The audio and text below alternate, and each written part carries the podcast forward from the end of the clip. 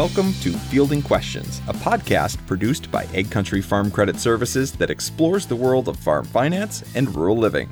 I'm your host, Adam Ulrich, and it's June Dairy Month, making it a great time to talk about dairy revenue protection for farmers. Here to fill us in on this topic is AVP Loan Officer Dennis Bangart. Thanks for joining us here today, Dennis. Yeah, hey Adam. Um, want to welcome everybody to the podcast. Well, we appreciate you being here, Dennis. And so, just to get us started, what is DRP and, and how does it work? DRP is Dairy Revenue Protection, and what it is is it was a new dairy program, and it was rolled out in the last Farm Bill a couple years ago. What it really does for producers is it gives them an insurance option that, say, is very similar or acts drives similar to what they may have in multi-peril. So what it does is, you know, if you want to try and compare this apples to apples for people's comparisons. If a producer on their farm makes a million pounds of milk a month, okay, so 12 million pounds for the year, they can insure up to a certain percentage of that. Usually the recommended amount is maximum insurance on about 85% of that. And then they can do it in a contract based scenario where they'll watch the markets on a daily basis and if in a given quarter say January through March they want to protect of the 3 million pounds of production in that 3 month span they want to protect you know a certain amount and do it on a certain contract day, they can pull the pin on that contract um, and then they've started what we call one of their endorsements. Okay, so I would compare it similarly to, you know, if people know how to drive a multi peril policy where they can insure bushels per acre or revenue per acre. Okay. Dairy revenue protection for pounds of milk is very similar.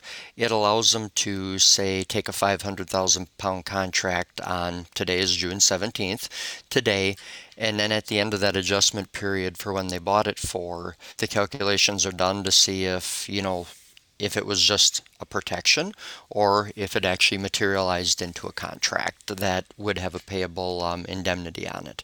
So at a high level, that's what it is, is it allows people to sell pounds of milk in an insurance program similar to producing you know corn or soybeans on your farm and have an insurance product to match that. Is this program the same for all dairy producers regardless of the size of their operation? Correct. It is a risk management or rma driven product and as we all know that is a an area of the USDA that crop insurance is rolled out through. DRP is a crop insurance similar program. So the reason it exists is you have a couple ways that people can protect um, their dairy production. One of them is at the county FSA office in a program called Dairy Margin Coverage. However, through histories and farm base, meaning historical production, not everybody is eligible for their total pounds of milk if they were an expanding unit, were a new producer in the last couple years. What DRP allows people to do is, regardless of the amount of milk they produce or number of cows they, they have in their herds, it allows them to buy an insurance product based on their farmer production. So, correct, it is available to any dairy operation. So you you talked a little bit about the program, but is there anything that this does not cover?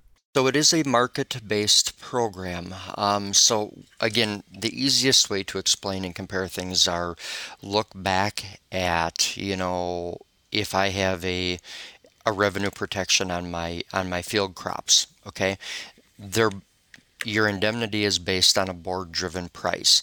So if I have a corn policy and you know it takes the higher of that spring price or fall price the dairy revenue protection kind of acts in the same way. On the day i bought the contract i'm really buying the contract on the day that that market close was for and then on the day when the contract ends for that insurance period you bought it for, it's using that three month average of, say, January through March, and it's using a market based contract. You know, so when you ask that question of what's covered and not covered, okay, um, if people have, you know, a personal insurance loss, which we've we've run through these with producers before as things have come up of, say, they had a barn fire, the cows were moved, or the big thing in the dairy industry is, you know, since the last farm bill, um, some dairy producers, especially during COVID last year, also seen where they had PPD deductions on their milk checks. Things like that are more farmer based, order based. They're not market based, based right off the Board of Trade. So while it seems like those things could or would be covered, this is a market based program. Things like PPD, you know, a true insurance loss, which should go through your private property insurer, those are not part of DRP. However, that said, DRP is a great product because, you know, right now, in the last two to three months, people have been able to lock in some, you know, trigger prices that may have been well over $17 a hundred.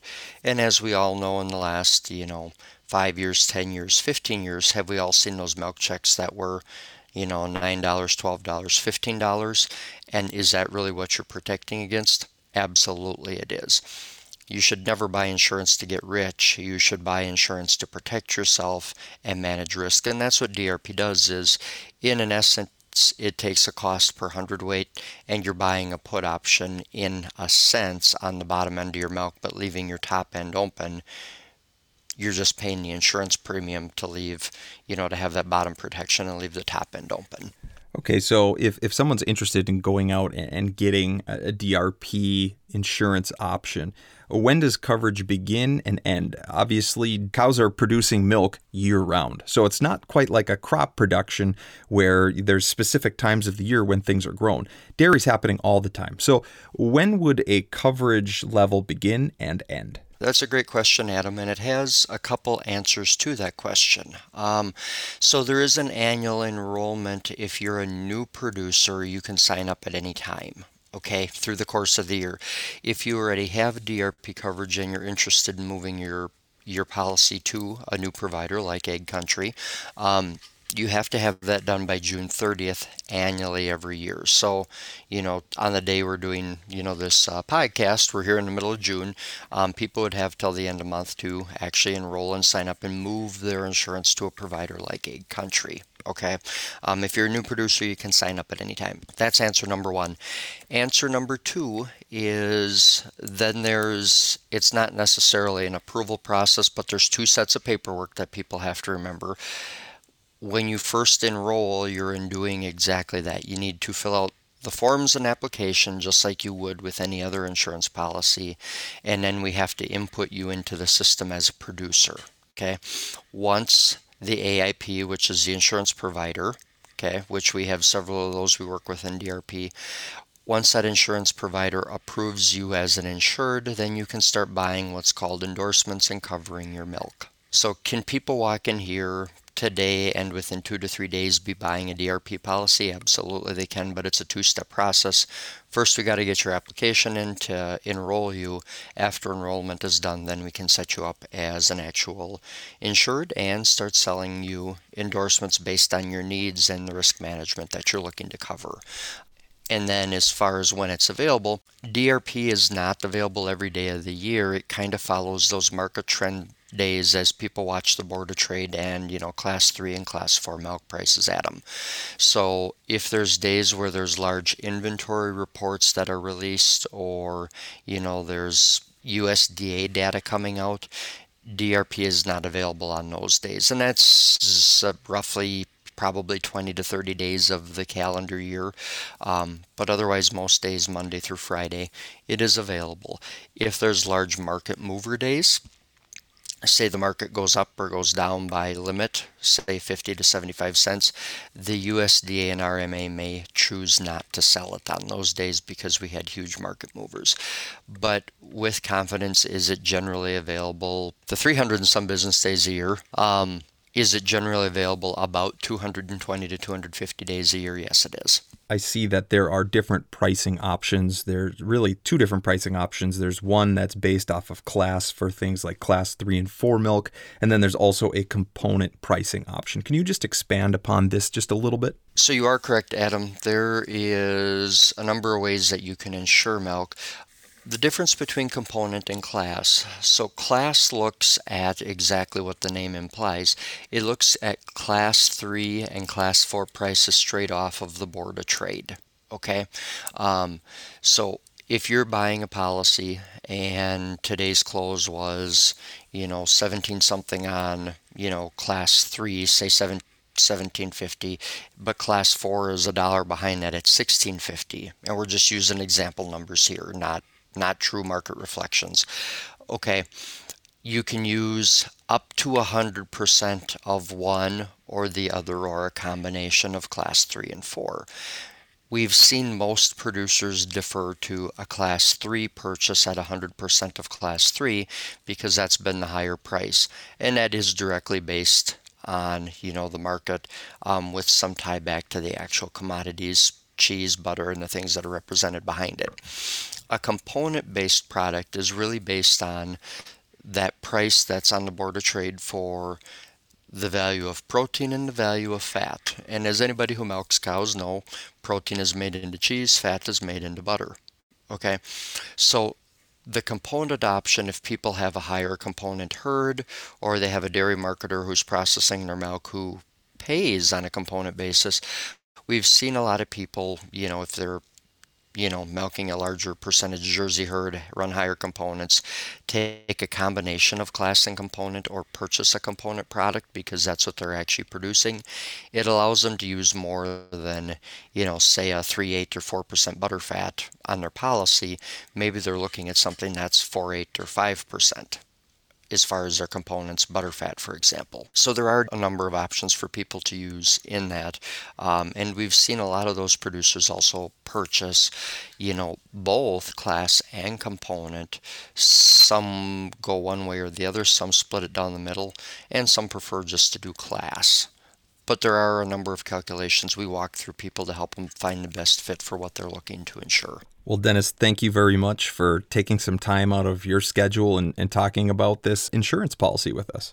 Yeah, not a problem, Adam. It's uh, it it does seem to be an option for people and a good option for people as far as allowing them to have something out there in the marketplace that in essence allows them to purchase something similar to a put option that they'd work with through a broker um, closing the endorsements is actually a very simple process.